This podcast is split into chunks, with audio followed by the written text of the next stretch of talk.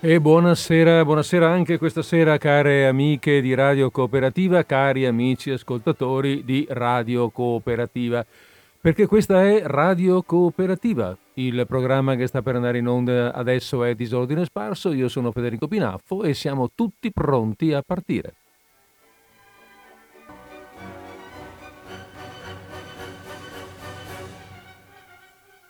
Tutti pronti a partire, dicevamo, ebbene eccoci qua, pronti a partire, partiamo anche noi. Eh, facciamo partire la sigla, nel senso che la facciamo andare via questa volta, la sigla musicale, e cominciamo a raccontarci noi le nostre storie da Radio Cooperativa alle quindici e cinquantadue, anzi quasi cinquantatré in questo momento. Bene, allora, eh, Disordine Sparso, dicevamo. Cosa tocca oggi? Beh, oggi... per il nostro filò del martedì avrei un paio di racconti di media lunghezza di Joseph Roth, un autore centroeuropeo. È una giornata, è una bella giornata oggi fuori, si starebbe bene anche all'aperto. Ora, se avete uno spazio aperto, io posso anche capire che desideriate passeggiare per conto vostro, ma vista l'aria che tira, eh, penso che più di qualcuno se ne sarà chiuso in casa. Ottima occasione per sedere lì e lasciarsi raccontare una storia. Joseph Roth, mh, ho detto così, centroeuropeo, perché in realtà eh, la sua ragione di nascita oggi non esiste più come stato riconoscibile. Era, è una regione, la Galizia, che mh, sì, è soltanto un'espressione geografico-culturale divisa com'è rimasta tra la Polonia e l'Ucraina. Eh, avete capito, la Galizia, quella Galizia, la Galizia che stava da quelle parti lì, non la Galizia che è sicuramente più conosciuta come nome ed è una regione della Spagna, non quella, quell'altra. Questa Galizia che oggi appunto non, non conosciamo più con questo nome. Ma nel milleottocentonovantaquattro, che è la data di nascita dell'autore, eh, era, uno, un, era una regione autonoma, cioè una regione riconoscibile, componente dell'impero austro-ungarico. Poi, con la fine della Prima Guerra Mondiale e la frammentazione dell'impero, entrò a far parte della Russia, della, dell'Unione delle Repubbliche Socialiste Sovietiche, e poi, e poi, e poi fu coinvolta, ovviamente, come tu, tanti altri paesi, nell'esplosione, delle, nell'esplosione eh, di queste, nella frammentazione ancora di queste ex province. Di queste, scusate, di queste province ex sovietiche. Bene, allora è importante, ecco, questa definizione eh, di carattere storico-geografico, perché, perché entra molto nello spirito dell'autore, perché Roth fu un grande nostalgico dell'impero austro-ungarico.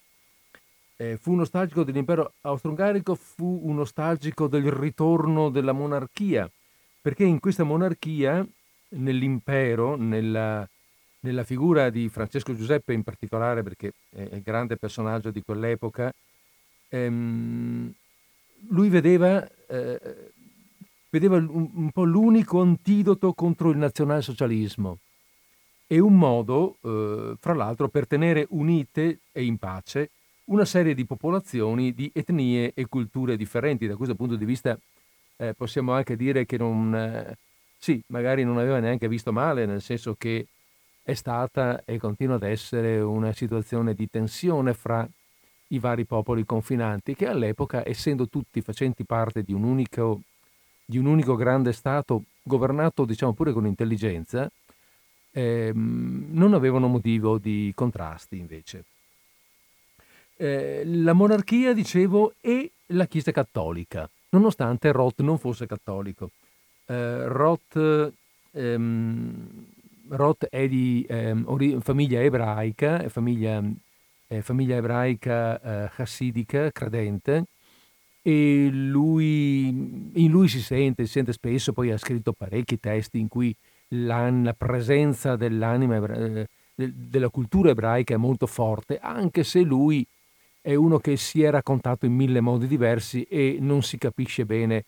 Gli stessi storici, gli stessi biografi non capiscono bene eh, che, con che tipo di uomo avessero a che fare. Si è descritto in maniera diversa anche dal punto di vista delle convinzioni religiose. Si è definito cattolico, ma in realtà non era cattolico, si è definito in maniera diversa e probabilmente ha scelto momenti diversi per definirsi eh, nel modo in cui in quell'epoca gli, es- gli era in qualche, in qualche modo più utile, fra virgolette.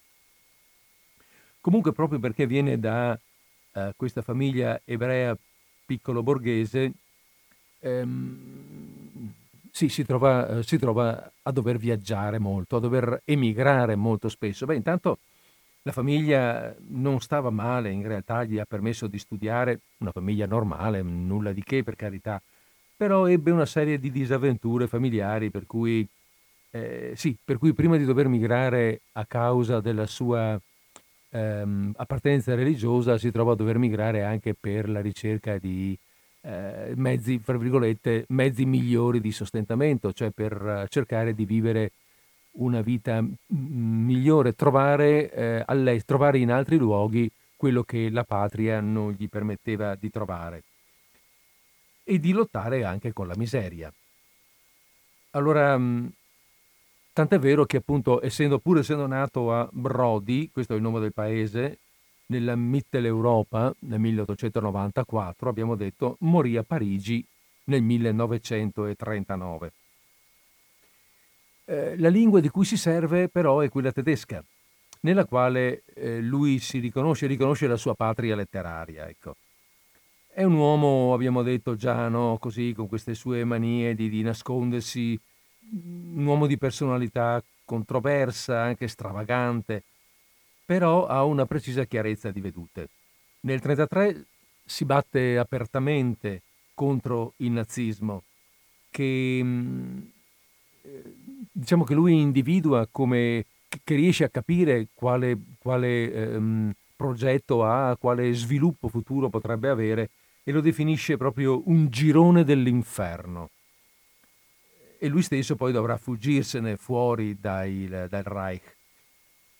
Tant'è vero che in Germania, e comunque nei paesi legati al, al Reich, i suoi libri verranno, verranno dati alle fiamme. Ha scritto parecchio. Tra i suoi romanzi più famosi ricordiamo La leggenda del santo bevitore, che abbiamo anche letto in radio qualche tempo fa, e da cui è stato tratto un film eh, che ebbe un, un buon successo. Poi Giobbe, eh, la marcia di Radetzky, vabbè, insomma, comunque ha scritto molto, ha scritto saggi, romanzi, racconti. E, e noi, secondo il nostro uso più comune, eh, proprio di racconti eh, parliamo, proprio, sì, andiamo a pescare proprio dai racconti. Mi trovo qui una piccola raccolta di racconti, molto acuti, ecco, è uno scrittore attento, acuto, mh, dotato di una sottile ironia ehm, e di una capacità di, come dire, anche di visione storica non indifferente. I racconti sono molto, molto acuti, appunto, abbiamo già detto, molto ben scritti, molto gradevoli, venati di un'ironia piuttosto amara, per lo più fini, intelligenti. Vabbè, insomma, io ve li propongo, ve ne propongo un paio, poi vediamo eh, cosa ne pensate. Se vorrete, mi direte appunto cosa, cosa ve ne sembra. E quindi io direi che fra qualche secondo, visto che abbiamo fatto le quattro, fra qualche secondo, il tempo di mettere su qualche secondo appunto di musica e poi, e poi di attaccare con voi il um, di attaccare con voi la lettura. Bene, allora una breve pausa, tanto per prepararci, per metterci comodi, e poi partiamo con il primo racconto di Joseph Roth.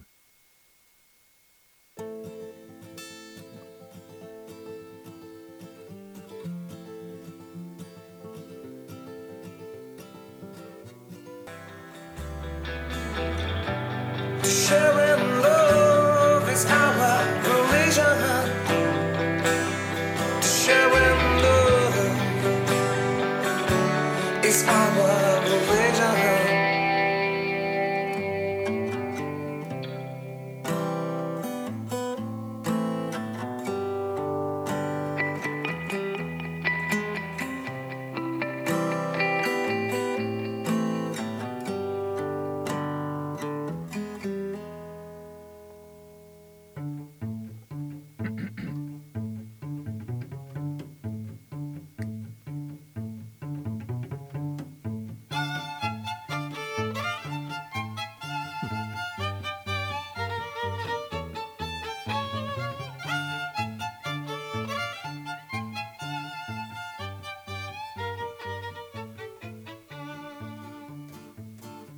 di Joseph Roth, Carriera.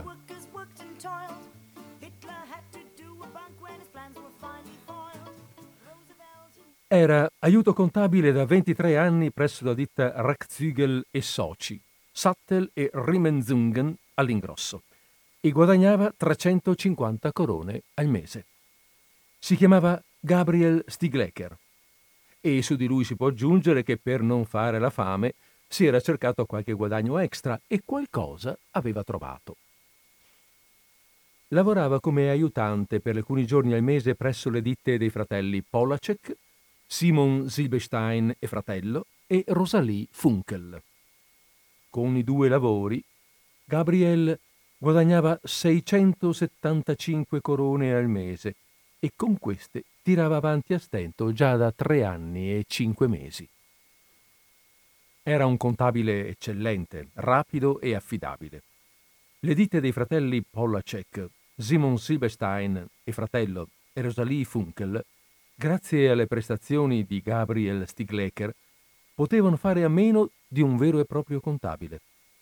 Teneva in ordine i libri, sapeva cosa doveva rimanere nascosto all'autorità fiscale e alla polizia ed era discreto come la bocca di un pozzo. Gabriel Stiglecker amava il suo lavoro.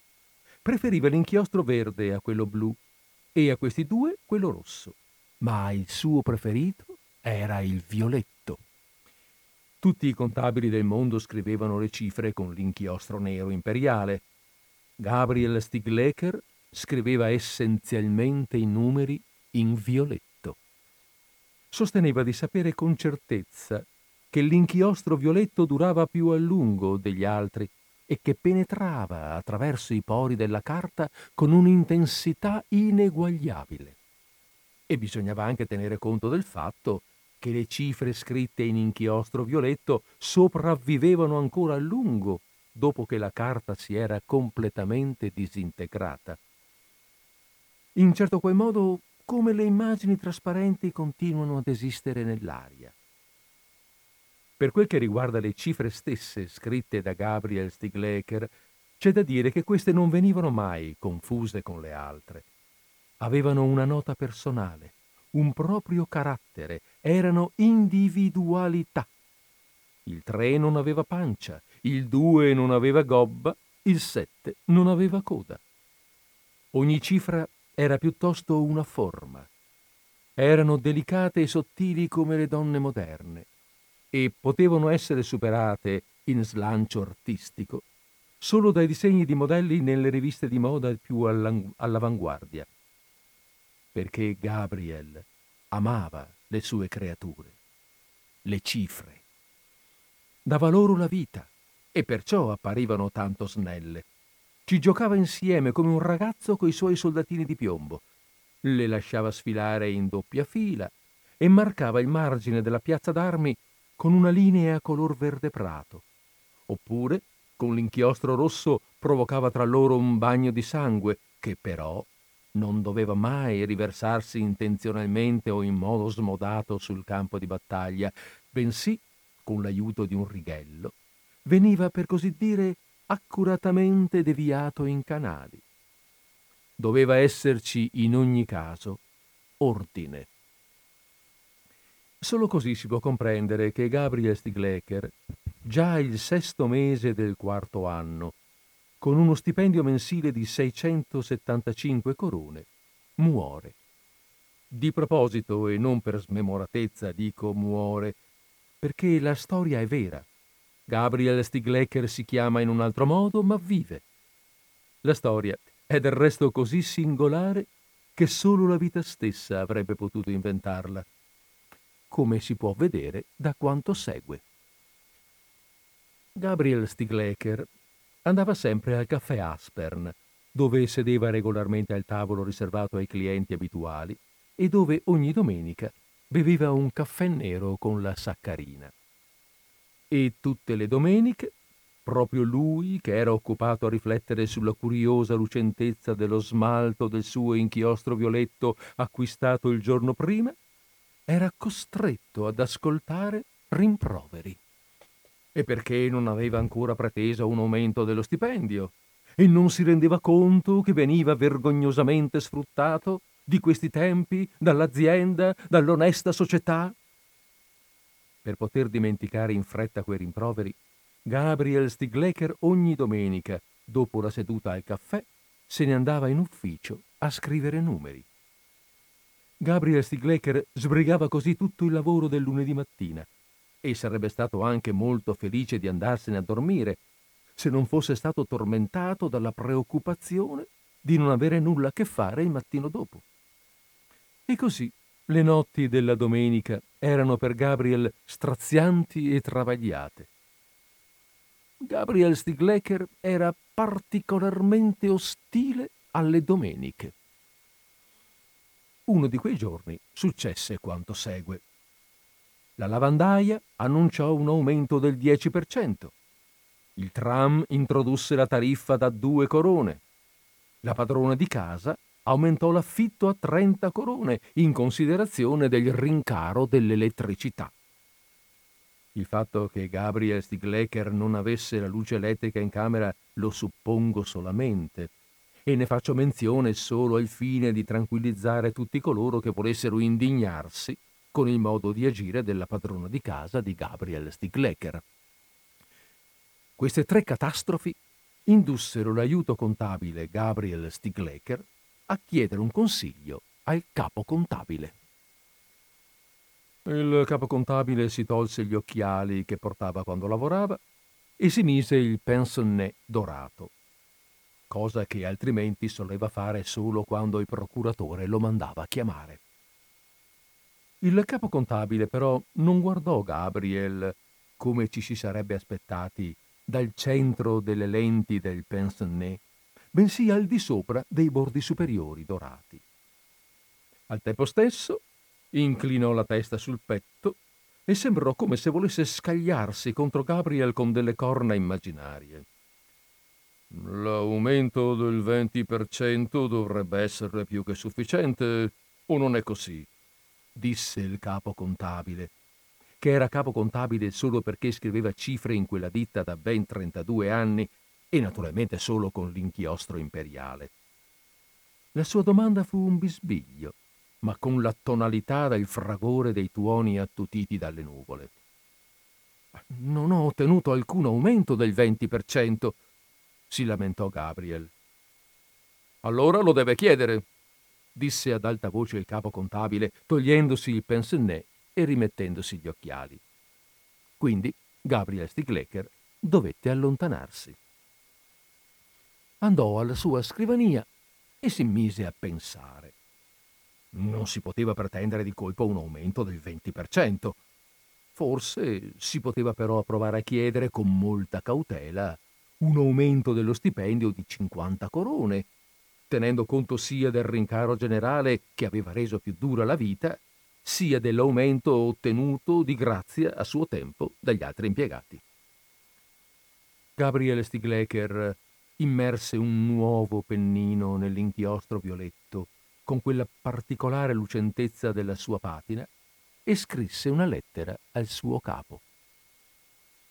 Chiese un aumento di cinquanta corone e concluse firmando non solo con devotissimi e distinti saluti, ma anche con il suo nome in fondo alla pagina, nell'angolino in basso a destra, così in basso che quasi quasi il cognome rischiava di cadere sotto la scrivania.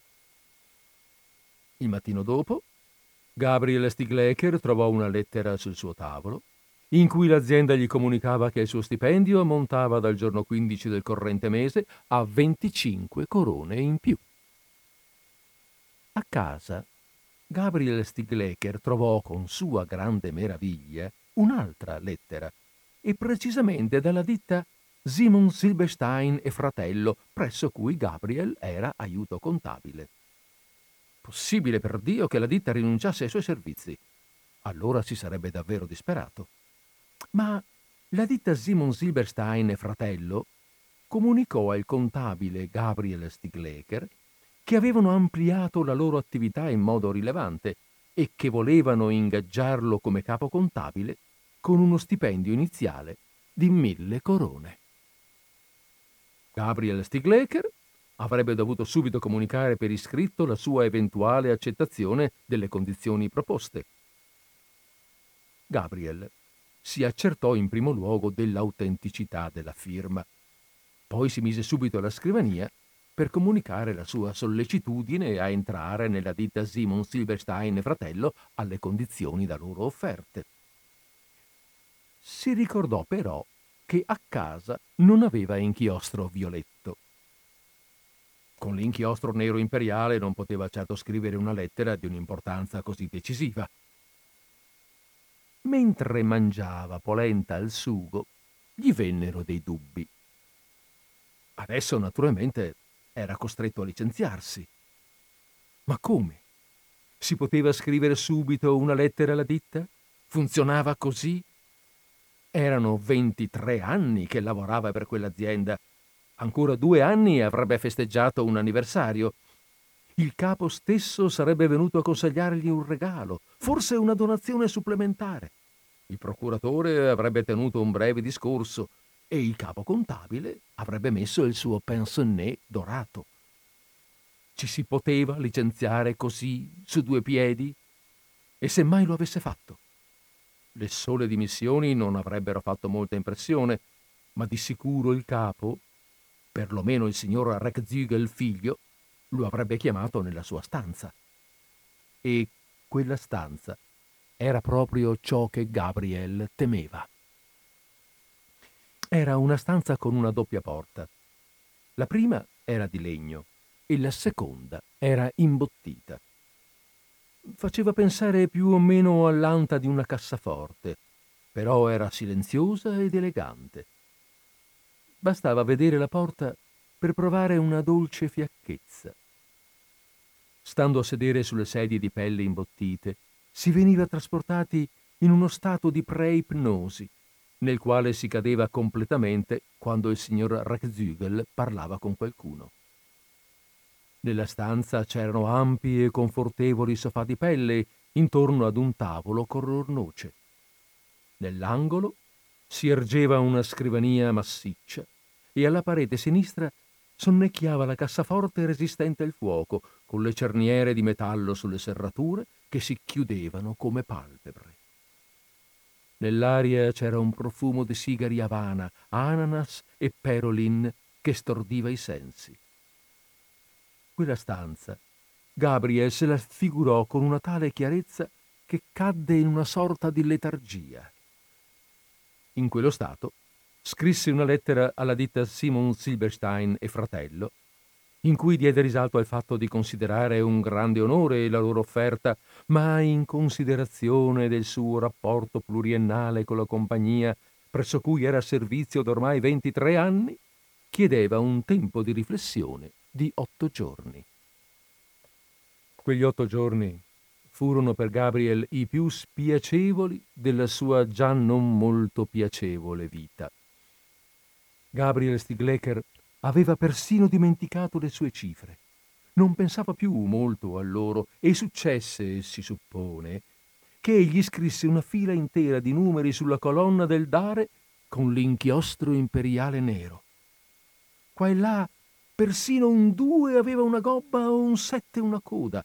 Era orribile. Il lunedì Gabriel avrebbe dovuto decidere. La domenica non andò al suo abituale caffè e non andò neanche in ufficio.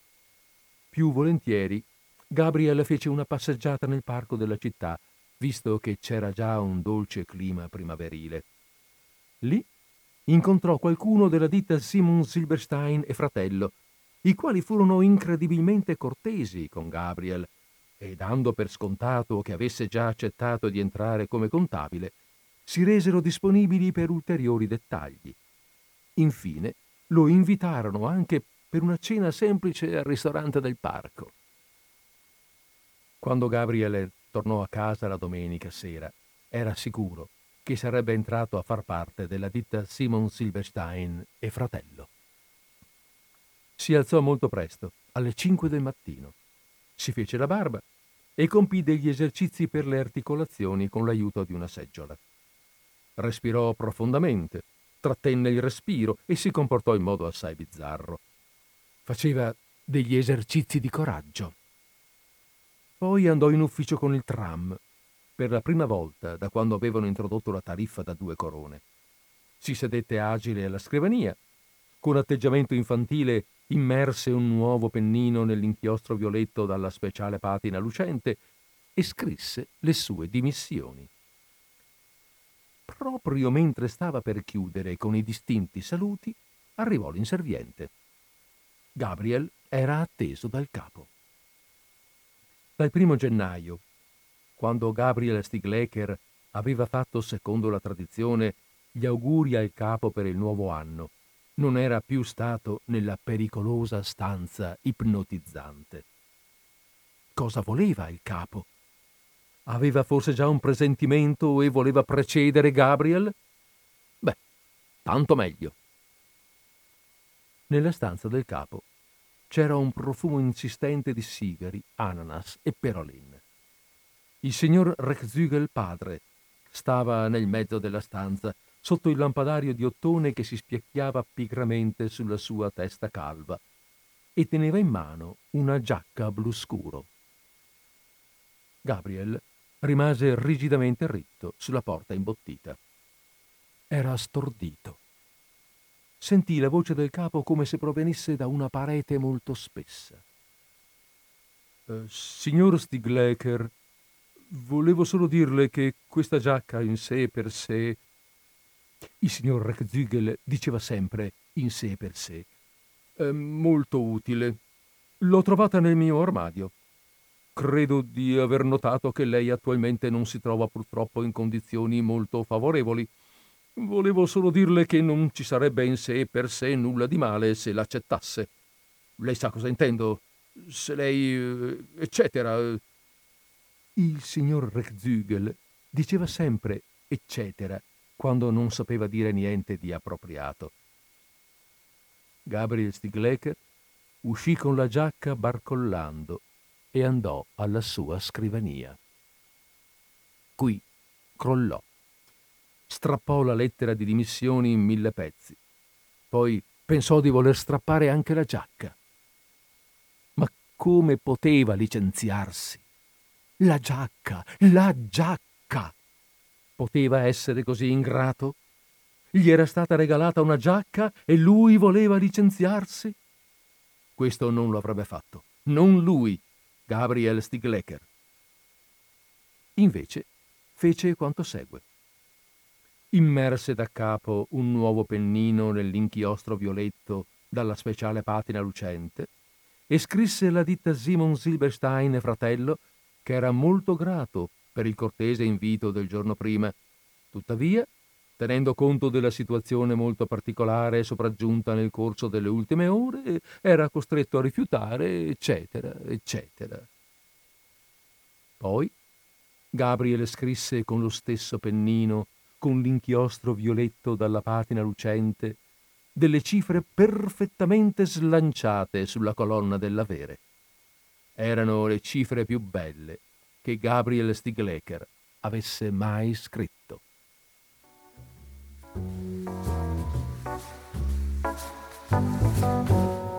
Je ne veux pas être une madone qu'on enferme dans l'oubli.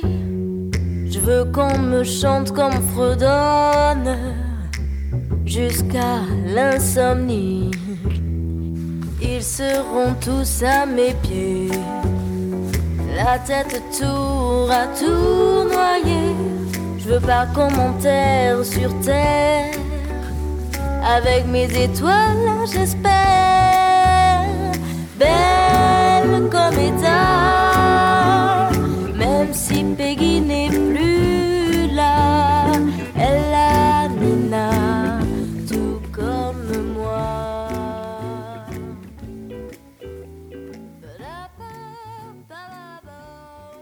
Una breve pausa fra un racconto e l'altro. Una breve pausa, ho anche acceso, ho anche acceso aperto perdon, la linea telefonica al noto zero quattro nove ehm, otto ottanta novanta venti affinché chi volesse eventualmente scambiare un'opinione su questo su questo racconto e cosa ne pensa del nostro povero Gabriel Stiglecker, po- possa chiamare e far due chiacchiere. Gabriel, eh? represso, povero Gabriel, sfruttato, perché sfruttato ai massimi limiti, addirittura schiacciato. E quello che è peggio è così talmente, come dire, imbevuto della cultura dello schiavo che non se ne rende nemmeno conto. Anzi, è addirittura grato se eh, tra una frustata e l'altra qualcuno gli fa una carezza sulla testa.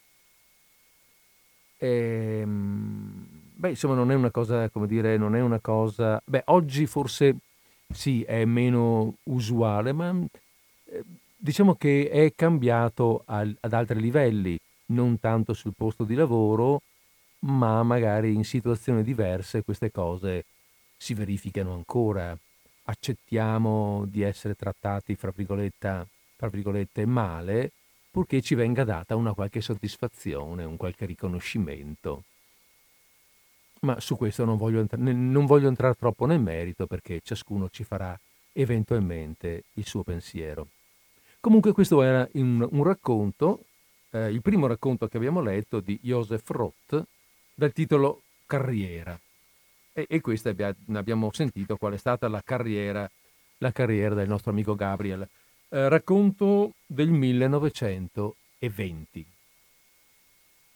Adesso mh, prendo un altro racconto, allora, che si, eh, un racconto del, più o meno del, della stessa epoca, anzi no, per la precisione è del millenovecentodiciotto, questo racconto qua. E si intitola Barbara. Sì, anche questo non è, non è come, mh, come precedente. Beh, il precedente, scusate, pur essendo un racconto alla fine piuttosto amaro, ma è narrato con una certa ironia, con una certa ehm, eh, delicatezza, con una souplesse, per cui è un, è un, è un amaro che eh, fa anche sorridere un poco, ci lascia un po' così, eh, con, con mezza bocca, ecco, spostata dalla parte del sorriso. Questo racconto qua, invece, che vi leggo adesso, è molto più asciutto, diciamo molto più amaro di per sé, eh, ma, ma realistico e, e insomma va bene, mettetevi comodi perché ancora qualche secondo e attacco la lettura di questo racconto, di questo secondo racconto. Ne joue pas avec le feu, maudit tous les sceptiques. Aujourd'hui, merci mon Dieu, je n'ai pas suivi leur musique. J'en ai passé des heures et l'en coulera encore à soulager son cœur en la serrant plus fort.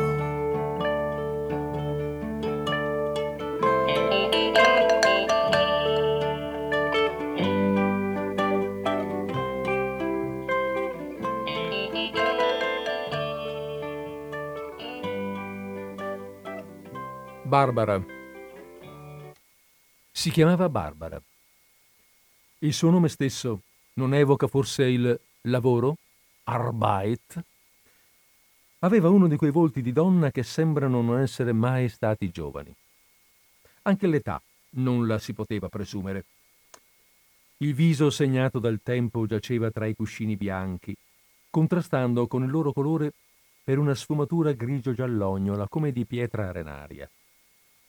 Gli occhi grigi correvano irrequieti in qua e in là, come uccelli smarriti nel guazzabuglio di cuscini. Di quando in quando però compariva in quegli occhi una rigidità. Rimanevano incollati al soffitto bianco della stanza, su un punto scuro in alto, o su un buco, o su una mosca a riposo. Allora Barbara ripensava alla sua vita. Barbara aveva dieci anni quando sua madre morì. Suo padre era stato un commerciante benestante, ma aveva iniziato a giocare e aveva perduto sia i soldi che il negozio. Nonostante ciò, andava sempre all'osteria e giocava. Era alto e magro e teneva le mani nervosamente affondate nelle tasche dei pantaloni. Non era chiaro se in questo modo volesse tenersi stretti quei pochi soldi che gli erano rimasti, oppure se volesse impedire che qualcuno gli mettesse le mani in tasca per sincerarsi sul loro contenuto. Gli piaceva sorprendere gli amici, e quando i suoi partner al gioco credevano che egli avesse già perduto tutto, tirava fuori, di fronte allo sconcerto generale, ancora qualche oggetto di valore, un anello, un ninnolo, e continuava a giocare. Infine una notte morì, del tutto inaspettatamente, senza preavviso, come se volesse un'altra volta sorprendere il mondo. Cadde come un sacco vuoto sul pavimento e morì.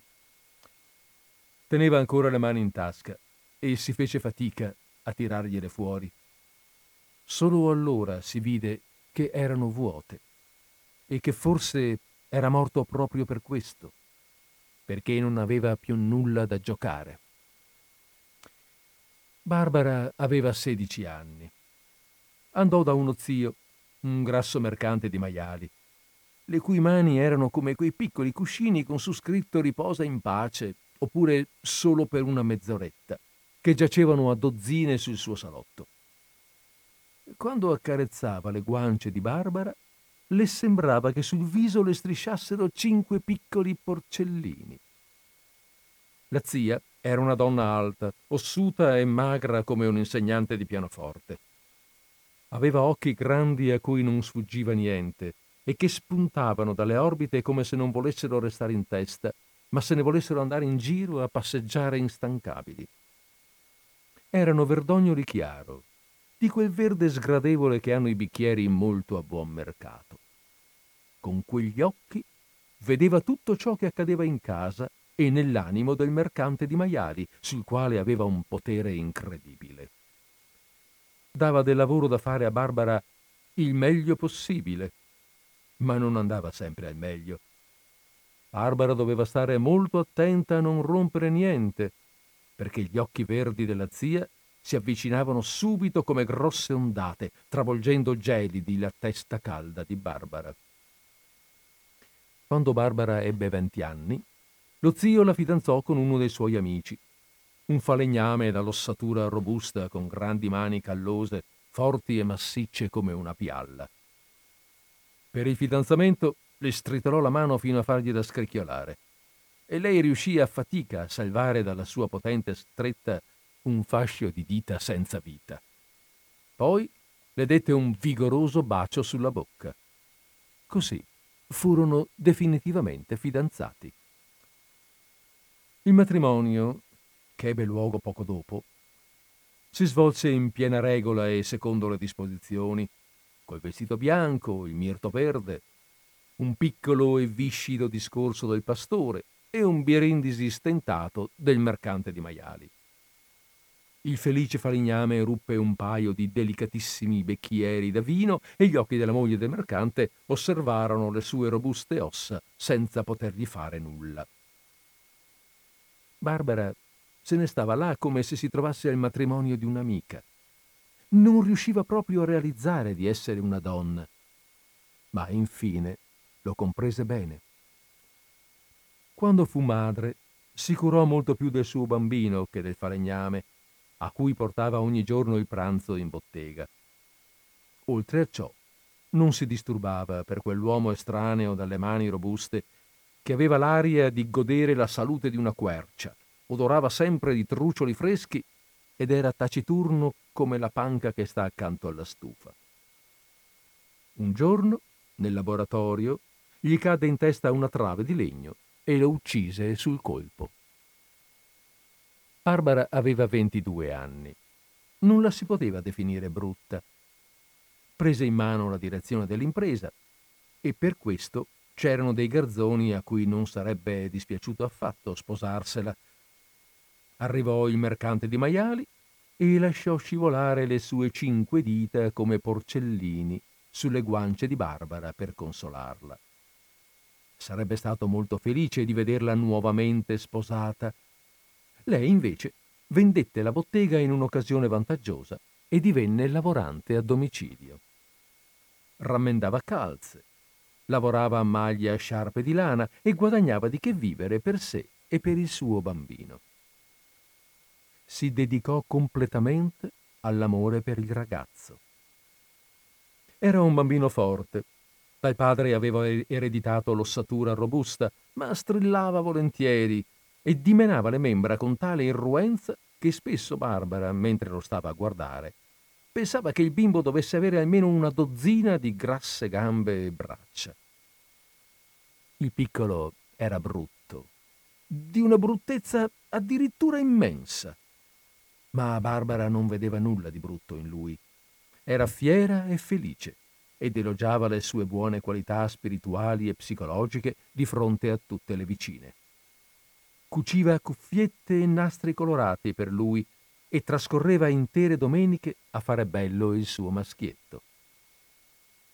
Col passare del tempo, quello che guadagnava non le bastava più e fu costretta a cercare altre fonti di guadagno.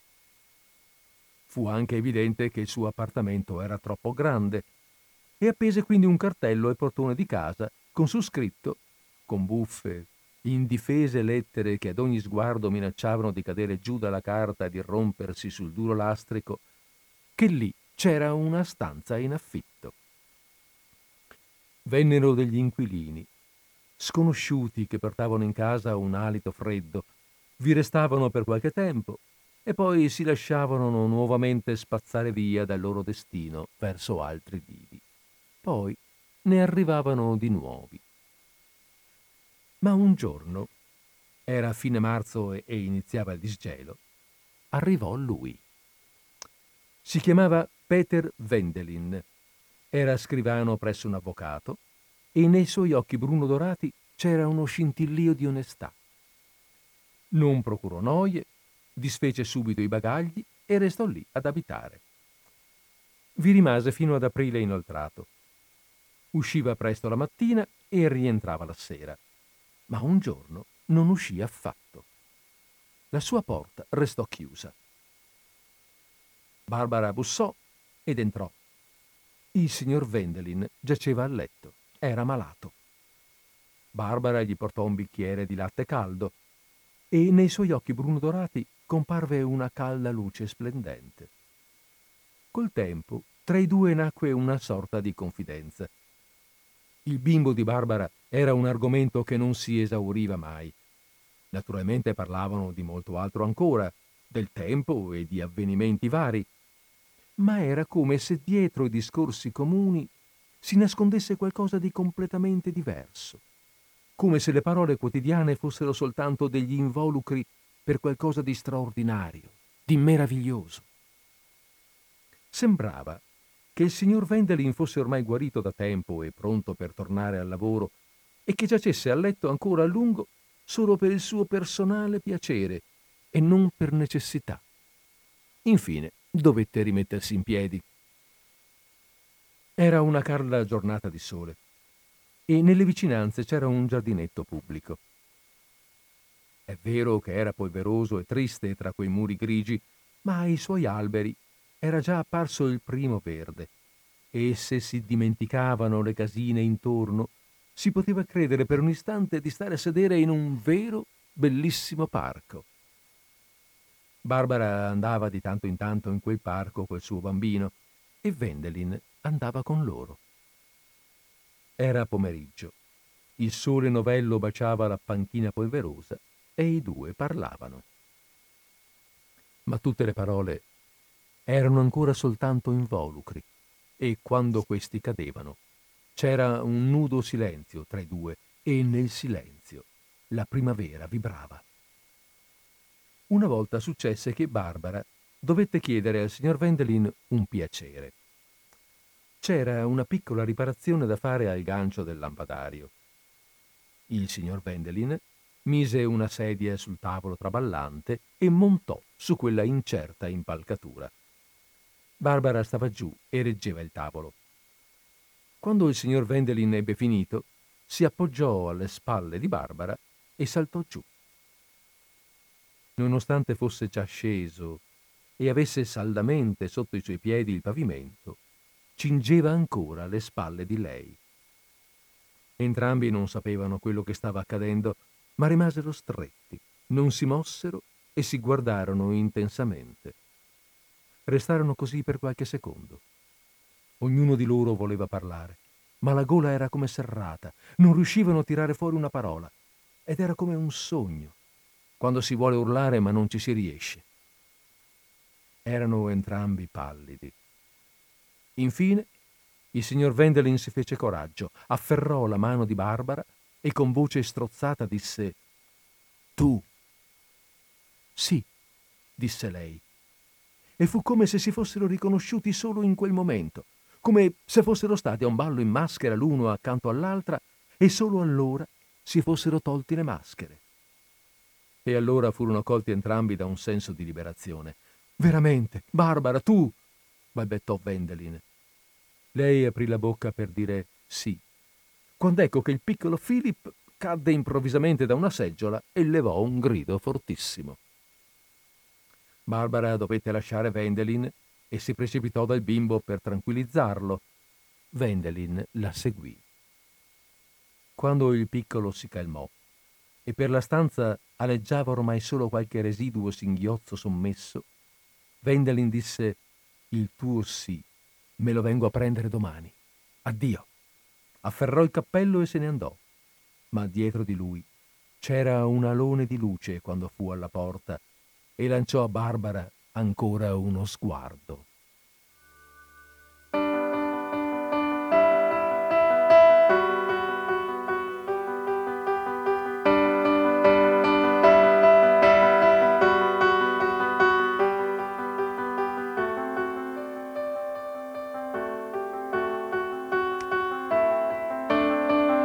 A song rang in the oceans of color, surrounded by stars inside the universe before it bursted into light.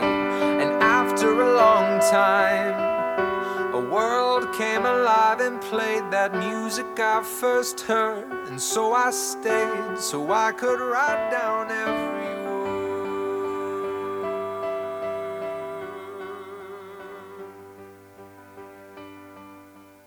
Quando Barbara rimase sola, scoppiò in un forte pianto. Le lacrime l'alleggerirono ed ebbe come la sensazione di avere ancora un petto caldo. Si lasciò accarezzare dalla commiserazione che provava per se stessa. Era da molto tempo che non si sentiva così bene. Era come una bambina smarrita in un bosco che dopo tanto tempo è tornata a casa. Aveva vagato così a lungo nel bosco della vita per giungere soltanto allora a casa. Da un angolo della stanza entrò strisciando il crepuscolo, tessendo su tutti gli oggetti i suoi veli, uno sull'altro. Sulla strada calò la sera, che con una stella illuminò dentro la finestra. Barbara se ne stava ancora là, seduta, e sospirava fra sé, immobile. Il bimbo era addormentato su una vecchia poltrona. Improvvisamente si mosse nel sonno e questo riportò Barbara a uno stato di coscienza. Accese la luce, portò il bimbo a letto e si sedette al tavolo. La luce chiara e razionale della lampada la fece riflettere con calma e lucidità. Ripensò a tutto, alla sua vita fino a quel momento. Rivide la madre, il padre, come giaceva a terra inerme, il marito, il rozzo falegname. Pensò allo zio e sentì nuovamente le sue dita simili a cinque porcellini. Ma sempre ritornava Peter Wendelin con quella luce nei suoi occhi buoni. Certamente l'indomani gli avrebbe detto sì. Il buon uomo, come lo amava! Perché non gli aveva detto già quel giorno sì? Ah, il bambino! Improvvisamente sentì crescere dentro di sé qualcosa che somigliava al rancore. Durò solo una frazione di secondo, ma ebbe come la sensazione di avere ucciso il proprio figlio. Si precipitò al letto per convincersi che al bambino non fosse successo niente. Si chinò, lo baciò e gli chiese perdono con uno sguardo impotente. Allora pensò come da quel momento avrebbe potuto essere tutto molto diverso. Cosa sarebbe accaduto col bimbo? Avrebbe avuto un padre estraneo, Avrebbe potuto amarlo? E lei, anche lei. Sarebbero arrivati poi altri figli che lei avrebbe amato di più. Era possibile. Amare di più. No, no, sarebbe rimasta fedele al suo povero piccino. Improvvisamente le sembrò che il giorno dopo avrebbe potuto abbandonare il suo povero bambino indifeso per andarsene in un altro mondo. E il piccolo rimaneva lì. No, sarebbe rimasta e tutto sarebbe andato bene. Cercò di consolarsi, ma sempre tornava quel presentimento. Lo vede? Sì, già lo vede come lascia indifeso il piccolo. E lei che se ne va persino con uno sconosciuto. Ma lui non era affatto uno sconosciuto. D'un tratto, il piccolo lancia un forte grido nel sonno. «Mamma, mamma!» balbetta il bimbo. Gli si siede accanto e lui allunga la piccola manina verso di lei. «Mamma, mamma!» Suona come un grido di aiuto. Il suo bambino. Piange così perché lei vuole abbandonarlo. No, no, sarebbe rimasta accanto a lui in eterno. Improvvisamente la decisione le appare chiara. Furuga nel cassetto in cerca di carta e dell'occorrente per scrivere e abbozza a fatica sul foglio delle lettere incerte. Non è agitata, è molto tranquilla. Si sforza persino di scrivere il meglio possibile. Poi si tiene la lettera davanti e la rilegge ancora una volta. Non è possibile a causa del mio bambino. Infila il foglio in una busta e si avvicina furtivamente in corridoio alla porta di lui. L'indomani l'avrebbe trovata. Torna indietro, spegne la luce, ma non riesce ad addormentarsi e per tutta la notte guarda fuori dalla finestra. Il giorno dopo Peter Wendelin lasciò l'appartamento. Era stanco e spossato, come se avesse trascinato lui stesso tutte le sue valigie. E non c'era più alcuna luce in quegli occhi marroni. Barbara rimase tutto il giorno nella sua stanza. Prima di andarsene definitivamente, Peter Wendelin tornò con un mazzolino di fiori di bosco e lo lasciò in silenzio sul tavolo di Barbara. C'era un pianto trattenuto nella voce di lei e, quando gli porse la mano per l'addio, tremava un poco. Wendelin si guardò ancora un attimo intorno nella stanza e di nuovo nei suoi occhi apparve una scintilla dorata. Poi se ne andò. Laggiù nel piccolo parco un merlo cantava. Barbara sedeva silenziosa e ascoltava. Fuori, sul portone di casa, sbatteva di nuovo nel vento primaverile il cartello con l'annuncio di affitto. Molte lune e molti inquilini andarono e vennero. Philip diventò grande e andò a scuola. Portava a casa buone pagelle e Barbara era orgogliosa di lui. Desiderava che suo figlio diventasse qualcuno di speciale e voleva fare tutto il possibile per permettergli di studiare. L'anno dopo si sarebbe deciso se avrebbe fatto l'artigiano o sarebbe andato al ginnasio. Ma Barbara voleva puntare più in alto per il suo ragazzo. Tutti i sacrifici non sarebbero stati vani. Di tanto in tanto pensava ancora a Peter Wendelin. Aveva il suo biglietto da visita ingiallito, che era rimasto infilato nella porta, dimenticato, e i fiori che lui le aveva portato per il loro addio li aveva serbati con cura nel libro di preghiere.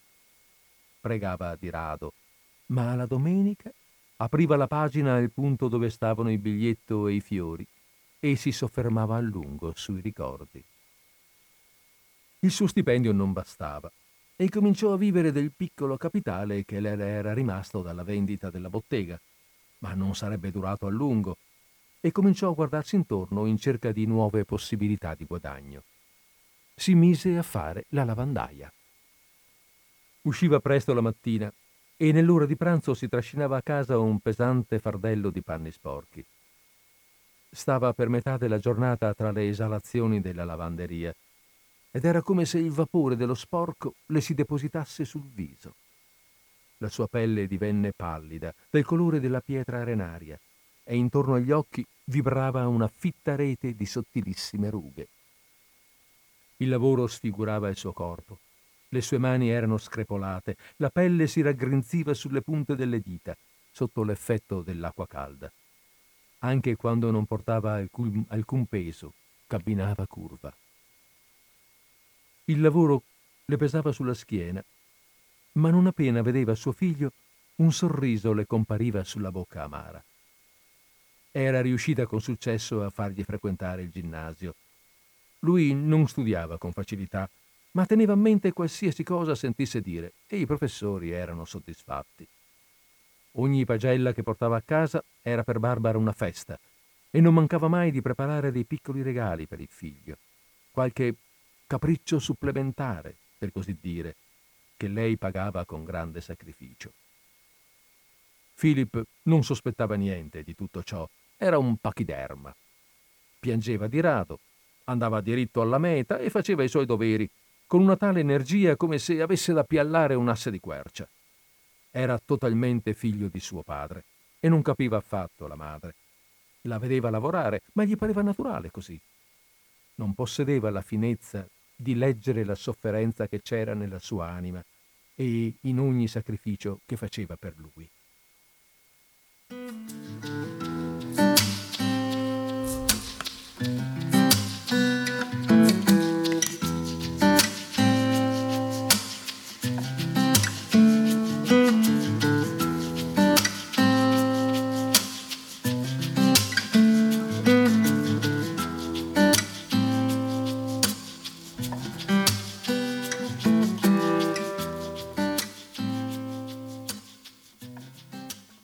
Così gli anni passarono in mezzo ai vapori dei panni sporchi. A poco a poco crebbe nell'anima di Barbara un'indifferenza, una torpida stanchezza. Il suo cuore ardeva ormai solo qualche segreto momento di festa che apparteneva al ricordo di Wendelin o a una pagella scolastica di Philip. La sua salute si era molto indebolita e poiché la schiena le doleva moltissimo, dovette per un po' abbandonare il lavoro. Ma sulle sue labbra non affiorava mai un lamento e se anche fosse affiorato non avrebbe avuto alcun effetto sulla pelle d'elefante di Philip, il quale cominciò a pensare di doversi trovare un lavoro. Per continuare gli studi gli mancavano i soldi, per un lavoro decente gli mancava la protezione di qualcuno. Philip non aveva particolare predilezione per alcun mestiere, non amava assolutamente nulla. La cosa più comoda per lui era la teologia. Poteva trovare accoglienza nel seminario e avere di fronte a sé una vita agiata e indipendente. Così, non appena si fu lasciato alle spalle il ginnasio, prese la tonaca, impacchettò i suoi pochi averi in un piccolo baule di legno e si trasferì nella angusta stanza del suo futuro. Le sue lettere erano rare e aride come trucioli di legno. Barbara le leggeva con fatica e devozione. Cominciò ad andare in chiesa più spesso, non perché sentisse un richiamo religioso, bensì per vedere il prete, in cui trasponeva mentalmente il figlio sul pulpito. Lavorava ancora molto, sebbene non ne avesse ormai davvero bisogno. Assomigliava pressappoco al meccanismo di un orologio in carica che non può fermarsi finché le lancette girano. Ma stava sempre peggio. Di quando in quando doveva stendersi sul letto e restare distesa per giorni. La schiena le doleva forte e una tosse secca faceva tremare il suo corpo magro, finché un giorno, finché un giorno non sopraggiunse la febbre e la rese completamente inerme. Rimase a letto una settimana, poi due. Giunse una vicina e l'aiutò. Infine, prese la decisione di scrivere a Philip, ma non era più in grado di farlo e dovette dettare. Quando consegnò la lettera per inviarla, la baciò furtivamente. Dopo otto lunghi giorni, Philip arrivò. Era in buona salute, ma non aveva un aspetto disinvolto. Stava nascosto dietro una tonaca blu e in testa portava una specie di cilindro. Lo pose molto delicatamente sul letto, baciò la mano di sua madre e non mostrò la minima apprensione. Raccontò della sua promozione e mostrò il diploma di dottorato. Se ne stava lì così freddo che pareva un rigido rotolo di carta e la sua tonaca col cilindro una scatola di latta. Parlò del suo lavoro, sebbene Barbara non ne capisse nulla. A volte la sua voce scadeva in un tono nasale, impersonale, appreso dagli insegnanti e da lui affinato per i propri bisogni. Quando le campane iniziarono a suonare, si fece il segno della croce, tirò fuori il libro di preghiere e bisbigliò a lungo con una espressione solenne sul volto. Barbara giaceva lì sbalordita. Si era immaginata il loro incontro in modo molto diverso. Iniziò a parlare del suo struggente desiderio, di come avesse voluto vederlo ancora una volta prima della morte. Egli non udì che la parola morte e subito iniziò a parlare dell'aldilà e della ricompensa che attendeva in cielo i credenti.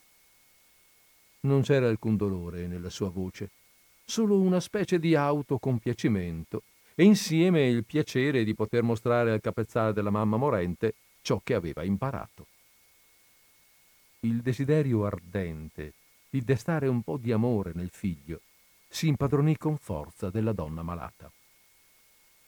Sentì che quella era l'ultima volta che poteva parlare e quasi da sé, come se uno spirito le infondesse le parole, cominciò lentamente ed esitante a parlare dell'unico amore della sua vita e del sacrificio fatto per il figlio. Quando ebbe finito, tacque spossata, ma nel suo silenzio c'era un'attesa trepidante. Il figlio non disse nulla. Una cosa così non riusciva a capirla. Non si mosse, rimase sordo e rigido e tacque. Poi cominciò a sbadigliare furtivo e disse che andava via per un po' a ristorarsi. Barbara giaceva lì e non capiva niente. Solo una profonda malinconia vibrava in lei e il dolore per la vita perduta. Pensò a Peter Wendelin e sorrise stancamente. Nell'ora della sua morte la scaldò ancora la luce degli occhi bruno dorati di lui. Poi un forte colpo di tosse la scosse. Quando fu passato, giacque priva di sensi. Philip tornò, vide lo stato della madre e iniziò a pregare intensamente. Mandò a chiamare il medico e il prete. Vennero entrambi. Le vicine riempirono la stanza col loro pianto. Ma intanto Barbara, incompresa e senza comprendere, si avviava barcollante verso l'eternità.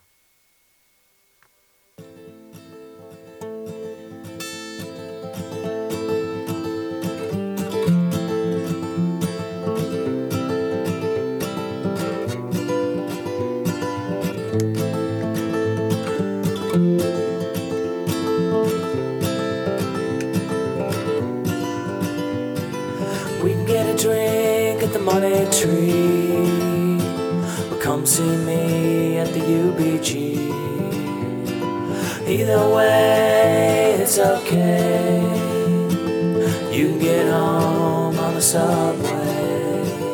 In my mind, not so fine most of the time. Neither nor. Hollywood skyline, North Hollywood skyline.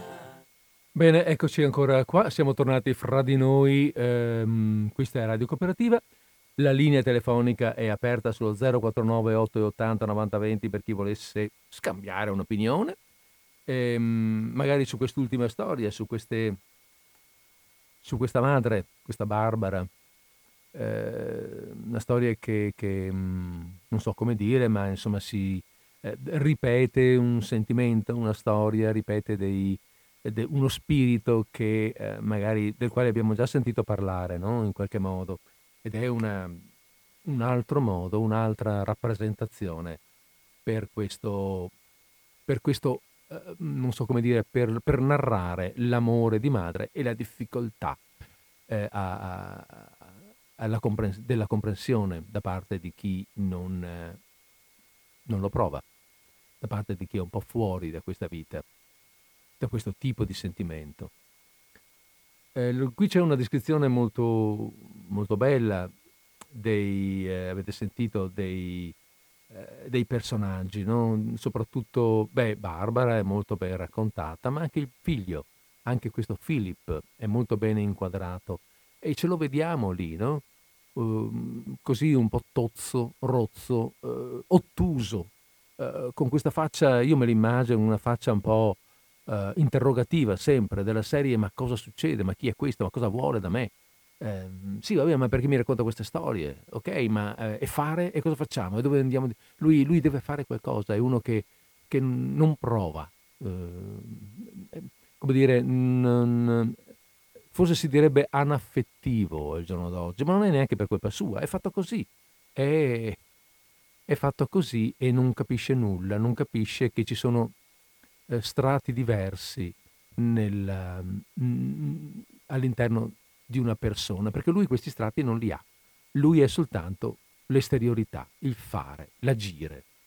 Tant'è vero che si fa prete non perché senta un minimo di interesse, ma perché, eh, perché così sì, aveva trovato un mestiere, insomma, piuttosto che andare in cerca di altri mestieri, questo gli sembrava normale, eppure è una, de- è una vita che è molto comunque credente o meno, vuol dire, cioè vuol dire eh, veramente ehm, eh, veramente spinto dalla vocazione o meno, ma comunque una vita piuttosto inquadrata. Ma lui va bene, che gliene frega, gli diranno cosa fare e lo farà, perché questo è il suo, il suo modo di vedere la vita. Quando vede la madre morente non è che si preoccupa per la madre morente, tira fuori il suo libretto di preghiere e dice qualcosa che giustamente, per carità, tocca, no? Ma, ma è così, è una persona molto fredda. Non so se ne conosciamo. Beh, io penso di sì. Penso che guardandoci attorno magari possiamo vedere sia Barbara che Philip. Vabbè, dai. Allora, abbiamo fatto le diciassette zero zero all'orologio di Radio Cooperativa.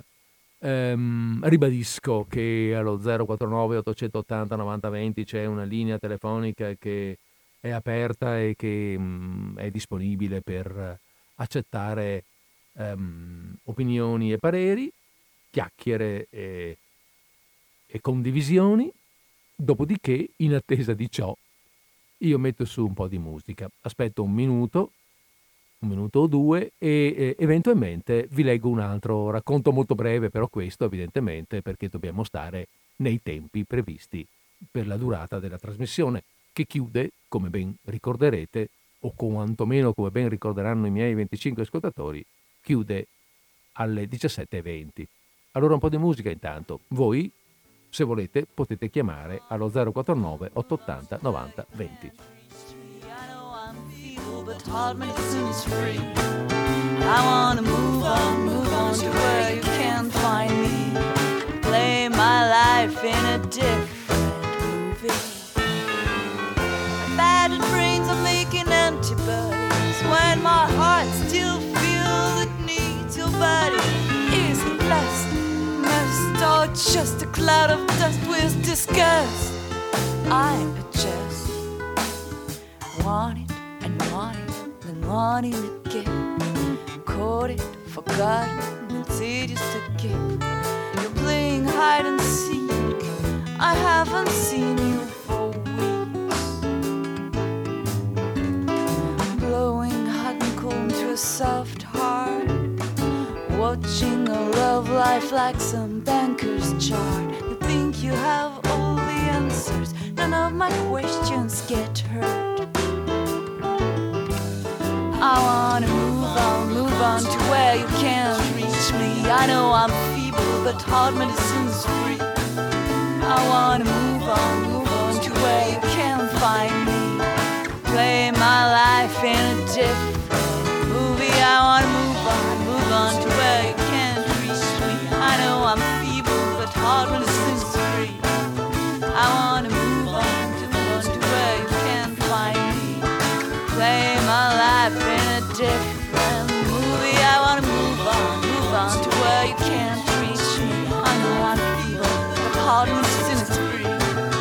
I wanna move on, move on to where you can find me.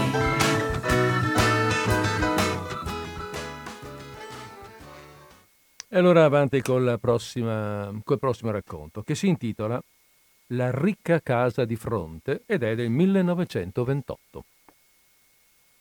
Al tempo in cui ho vissuto quanto sto per raccontare non ero né povero né ricco. Non mi andava così male da essere roso da quell'invidia alla vista di ricche case e persone che può essere definita il conforto dei poveri. Ma d'altra parte non mi andava così bene da poter restare indifferente alla vista della ricchezza. Mi trovavo piuttosto in quella situazione in cui si cerca volontariamente la vicinanza della ricchezza, in una sorta di segreta speranza, accuratamente nascosta a se stessi, che un giorno, o magari presto, avrei potuto accedervi io stesso. Mi trovavo in una condizione in cui pensavo di non poter più sopportare un ambiente povero, un quartiere miserevole e i vicoli angusti e sporchi. Decisi dunque di trasferirmi in una zona il cui nome già di per sé era pieno di splendore quanto il potere dei suoi abitanti. Ogni qualvolta questo nome veniva pronunciato o letto, non sembrava contrassegnare un solo quartiere, bensì un intero regno sconosciuto e lontano in cui era impossibile trovare un povero bisognoso. Ci si dimenticava che anche in quel quartiere dovevano viversi impiegati, custodi e tutto un popolo a servizio, piccoli bottegai e artigiani. Il nome del quartiere nascondeva la miseria dei poveri e se talvolta mi fosse capitato di incontrarne uno, non mi sarebbe mai passato per la testa che potesse abitare lì, dove grandi direttori di giornali, banchieri e costruttori avevano le loro magnifiche case. Trovai un piccolo hotel che si distingueva da tutti gli altri in cui avevo abitato per il solo fatto che si trovava in un quartiere ricco. I miei vicini erano dei ricchi decaduti che non volevano rinunciare alla vicinanza del denaro, perché credevano, evidentemente, che per tornarne in possesso servisse loro, al momento opportuno, minor tempo e meno strada. In modo analogo, un cane che viene scacciato da una stanza resta comunque nei pressi della porta dalla quale ha dovuto andarsene. Di fronte alla mia piccola e angusta finestra c'era una casa grande e imponente. Il portone scuro era chiuso e aveva nel mezzo un pomello dorato che catturava la luce del sole, la potenziava e la rifletteva, cosicché il pomello stesso sembrava non essere affatto lì per sostituire una maniglia, bensì con la funzione di un riflettore, la cui luce si gettava direttamente su di me nella mia finestra. In questo modo, attraverso la sua cortese mediazione, facevo, per così dire, la conoscenza del sole che trascurava altrimenti il mio hotel, dedicandosi completamente alla ricca casa di fronte. Alle finestre della casa pendevano tutto il giorno delle discrete veneziane. Talvolta passavo due ore o anche più a sorvegliare il grande portone giallo-bruno nella speranza di poter notare qualcuno che entrava o usciva. Mi sembrava di assoluta importanza conoscere i miei ricchi vicini, poiché non potevo per tutto il giorno o giorno dopo giorno contemplare un segreto che avevo davanti agli occhi e che sembrava fatto apposta per mettermi inquietudine. Ma il portone non si apriva. Una notte me ne andai a dormire. La mattina dopo mi svegliai a causa di un rumore allegro e operoso. Guardai fuori dalla finestra. La casa di fronte aveva aperto tutte le finestre e anche il portone. Uomini in livrea e donne in grembiule bianco pulivano mobili e vetri delle finestre, sbattevano tappeti, arieggiavano cuscini, strofinavano i bastoni di ottone e lucidavano di cera le assi del pavimento. Guardai le finestre, alte e grandi come portali. Immaginavo la silenziosa profondità delle ricche e ampie camere, il tranquillo e raffinato splendore degli oggetti preziosi. Credevo persino di avvertire il profumo del legno che proveniva dai mobili e sentivo una cameriera cantare con zelo una vecchia canzonetta che risuonava come un duro oggetto di metallo. Un'ora dopo Finestre e portone furono richiusi e la casa rimase deserta. I domestici dovevano essere usciti da una porta posta sul retro, riservata appositamente a loro. Le veneziane pendevano davanti alle finestre, discrete e altere. Ogni mattina si ripeté la stessa scena, per ben due mesi. Passò l'inverno. Il sole bruciava sempre più radioso e caldo sul pomello del portone, tanto che verso mezzogiorno pareva sciogliersi, e già credevo di udirlo cadere giù sul selciato in gocce sonore come la cera lacca su una lettera. Ma il portone restava chiuso. Domandai alla locandiera. Di fronte, mi disse, abita un vecchio signore che viene ogni anno per due mesi. Presto dovrebbe essere qui. Un giorno arrivò. Entrò lentamente, a bordo di una grande macchina nera, dentro il portone spalancato. Nel pomeriggio apparve sul balcone. Si appoggiava ad un bastone e un alano lo accompagnava a lento, come se compisse un cerimoniale. Indossava un panciotto bianco e una giacca scura, e il suo volto era gentile, scarno, grigio e senza barba. Il naso era affilato e aspro come il contorno di un'arma bizzarra. I suoi occhi erano grigi, stretti, e guardavano direttamente verso di me, senza farsi notare. Era come se quegli occhi non dovessero trasmettere alla coscienza del vecchio le immagini del mondo esterno, bensì come se sviluppassero delle immagini che avevano conservato intimamente sulla loro stessa retina. Ogni pomeriggio il vecchio compariva sul balcone. Un servitore gli portava un cappotto. Il vecchio se ne stava lì e guardava verso di me. Un giorno, era passata circa una settimana dal suo arrivo, salutai il vecchio signore. Lui ricambiò, esitante ma in modo chiaro. Ci guardammo l'un l'altro. Prima di lasciare il balcone mi, fenne un, mi fece un cenno col capo frettoloso, e ogni giorno, per sette giorni, si ripeté la stessa scena. Circa dieci giorni dopo, il vecchio morì. All'improvviso, durante la notte, me lo raccontò la mia locandiera. Nella strada silenziosa la gente umile parlava della morte del vecchio, un ciabattino, un carbonaio e portieri. Io guardavo il funerale dalla finestra. Per un momento meditai se non dovessi andare anche io al cimitero, ma la solenne magnificenza dei familiari in lutto, fieri e distaccati, mi intimorì. La casa restò chiusa e silenziosa. Pensavo alla crudeltà del vecchio, che era ritornato a casa così freddo e quasi inumano perché la morte già lo aspettava, e che probabilmente aveva vissuto senza amore ed era stato solo un amministratore della sua ricchezza, quando il famoso notaio M, di cui conoscevo il nome, si fece annunciare presso di me. Il notaio mi consegnò una lettera e mi disse che era del mio vicino, il cui testamento era stato aperto il giorno prima. Nel testamento il vecchio aveva stabilito che il notaio mi avrebbe dovuto consegnare la lettera personalmente. Uno dei suoi capricci, disse il notaio, e se ne andò. La lettera diceva così: Egregio signore, come può vedere, sono riuscito a sapere il suo nome. Perché? Perché mi sono affezionato a lei. Lei è l'unica persona che avrebbe potuto essere mia amica, perché ha mantenuto le distanze, sebbene le fossi simpatico, e il silenzio, nonostante fosse curioso. Lascio in eredità soltanto debiti, altrimenti lei sarebbe il mio erede. Conservi di me un piacevole ricordo. Il suo I B Il giorno dopo traslocai in un altro vicolo. Yes, merci.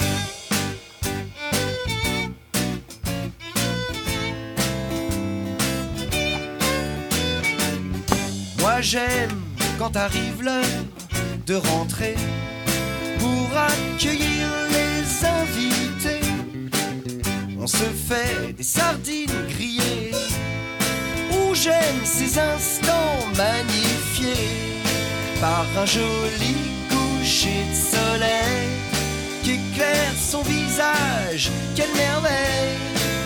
Des instants à photographier, à garder pour l'éternité.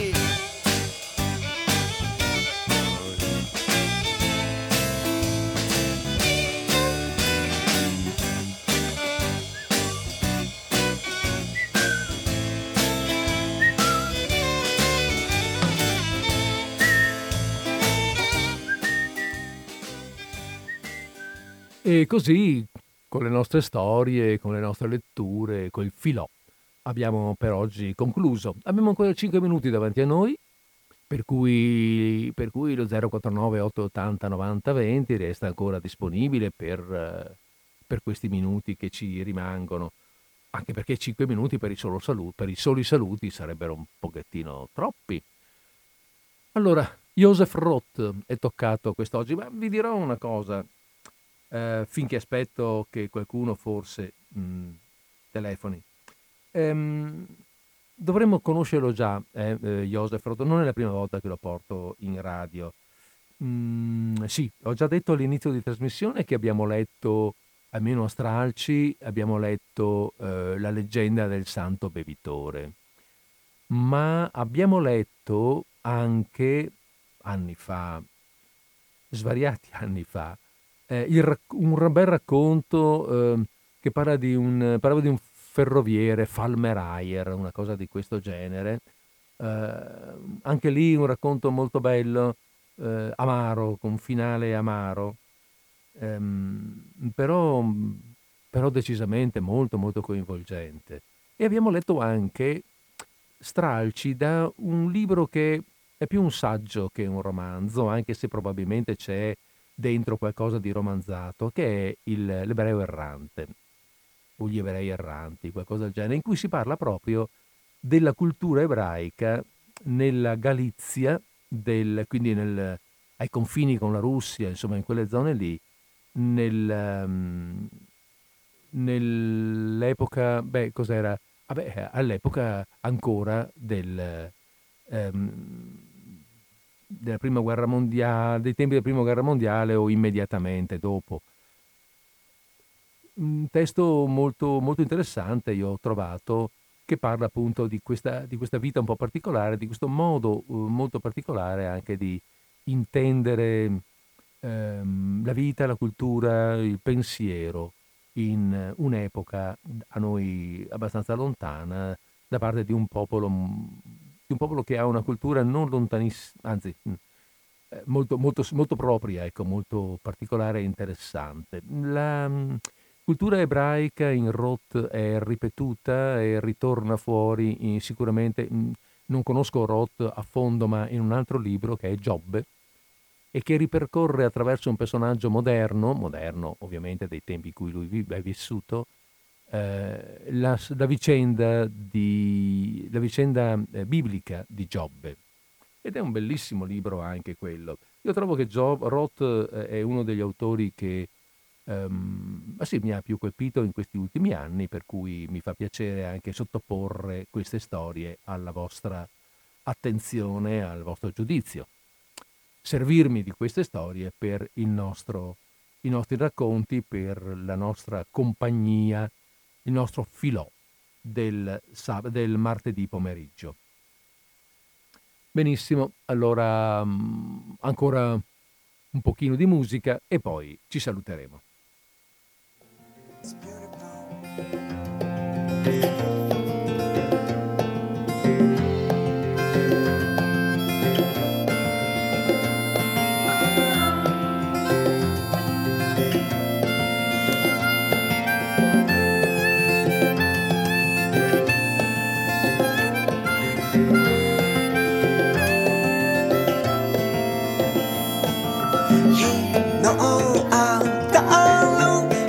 Shout and give me down.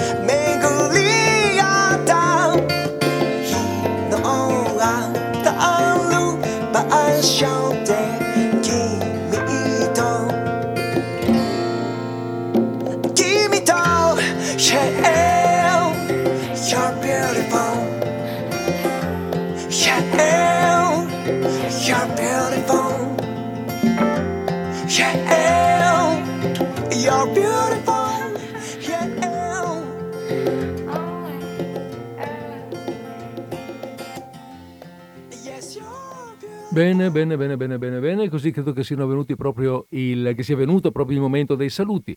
Sono le diciassette e diciannove in questo momento, a diciassette e diciannove e venti secondi in questo momento all'orologio di Radio Cooperativa, per cui, per cui è ora che noi ci salutiamo. Ci salutiamo, quindi io vi saluto per l'appunto, vi auguro una buona conclusione di giornata, questo martedì eh, ventisette ottobre, eh, martedì ventisette ottobre si avvicinano Si avvicina la fine del mese e l'inizio del mese prossimo. Come passa il tempo, come passa il tempo.